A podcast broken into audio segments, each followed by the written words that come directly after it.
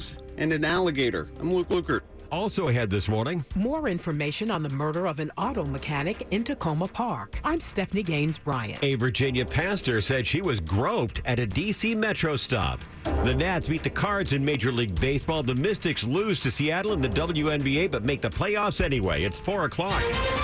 This is CBS News on the Hour, sponsored by Liberty Mutual Insurance. I'm Tom Foti in Washington, where for the second time in a week, President Biden now has COVID. According to the president's doctor, he tested positive on an antigen test, and he did tweet a video. Let's take a listen. We have a short clip. Feeling fine. Everything's good. But uh, Canadian I got a Now, the president's doctor says this is a rebound case. It's a rare but known issue after taking that antiviral Paxlovid, which the president took for several days following his initial diagnosis on July 21st. He then had four negative tests in a row, even celebrating with a Rose Garden speech. Correspondent Christina Ruffini at the White House. The other epidemic of some concern to health officials in some parts of the country is monkeypox.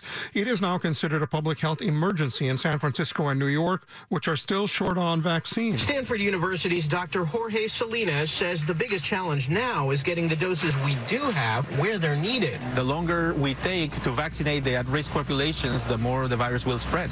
Right now, the monkeypox virus is disproportionately impacting men who have sex with men, but anyone can catch it. It primarily spreads through skin-on-skin contact, and it's rarely fatal. Our public, our population needs to continue following public health recommendations, practice safe sex, get vaccinated as soon as a dose is available to you. Correspondent Michael George with that report from New York. Floods are overwhelming parts of eastern Kentucky. At least 25 people are now confirmed dead. The governor there expecting a long search and rescue effort, followed by an even longer recovery. In the Pacific Northwest, the problem has been extraordinary heat, while Montana and California cope with growing wildfires. Overseas, in the sixth month of Russia's war in Ukraine, dueling accusations over the deaths of Ukrainian prisoners of war, that in an area controlled by pro-Russian separatists. And our Holly Williams reports on another incident with a warning of graphic description. In Ukraine's second city, Kharkiv, officials say a Russian missile targeted this park, a place where children once played in safety. Even Ukraine's youngest citizens are being slaughtered in Russia's vicious invasion. A 12-year-old girl decapitated by shelling. A 13-year-old boy killed as he waited for a bus. There is no mention of Taiwan on a list of Asian stops House Speaker Nancy Pelosi is about to make, leading a congressional delegation. China has been warning her not to go to Taiwan, that island, a point of major tension between the U.S. and China, which considers Taiwan a part of its nation. Speaker Pelosi tweeted a list of places she will visit Singapore, Malaysia, South Korea, and Japan. This is CBS News. Liberty Mutual customizes your car and home insurance so you only pay for what you need. Visit libertymutual.com to learn more. 403 Sunday morning, July 31st, 2022. 74 in the nation's capital. Clouds increasing throughout the day. Highs mid to upper 80s.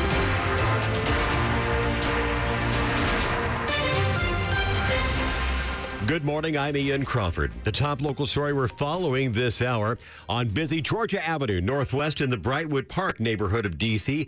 Gunfire erupts Saturday afternoon. Police say a few blocks from there, an officer shot a man.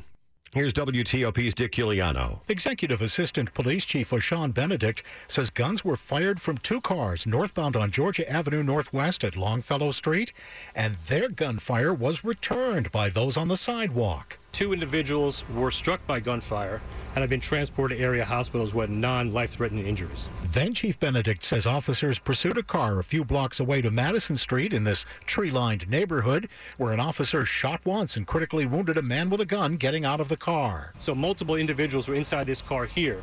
There was one person with the handgun that engaged with our officer.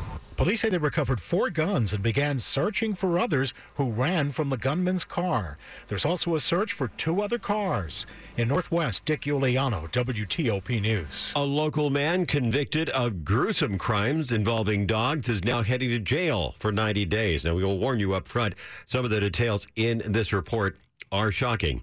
Here's WTOP's Luke Lukert. DC Police and the Humane Rescue Alliance responded to Jaquan Jackson's home in Southeast DC, where they found a dead dog hanging from a fence. A month later, the HRA and police came with a warrant and took away six dogs and six puppies. One dog had broken bones and a tooth lodged in one of its legs, as well as other wounds consistent with dog fighting. They also found a five foot long alligator that was being kept in a small plastic container and had a deformed snout. Along with jail time, Jackson is banned from owning an animal for 10 years. Luke Lukert, WTOP News.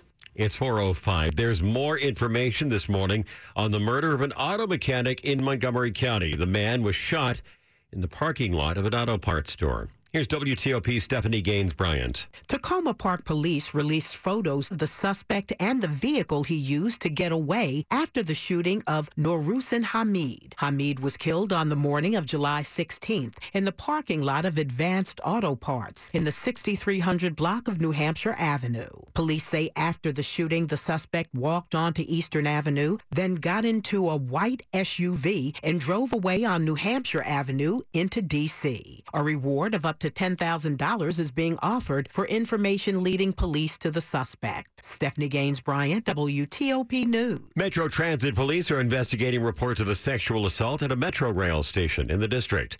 Tammy Ferguson is a pastor with the Bridges to God Ministries. She tells our news partners at NBC4 she was riding a Metro escalator at the U Street station on Monday afternoon when a man going the opposite direction groped her.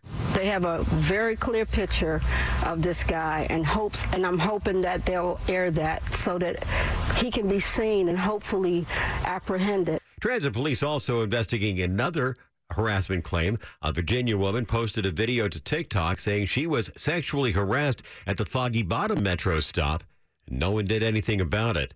A 2018 study commissioned by Metro shows women two times more likely than men to be sexually harassed while using the transit system. 11 people taken to hospital with minor injuries after a crash in Prince George's County on Saturday night. Prince George's County Fire and EMS say it happened after 8 o'clock on the outer loop of the Beltway before Route 50. That's the John Hanson Highway.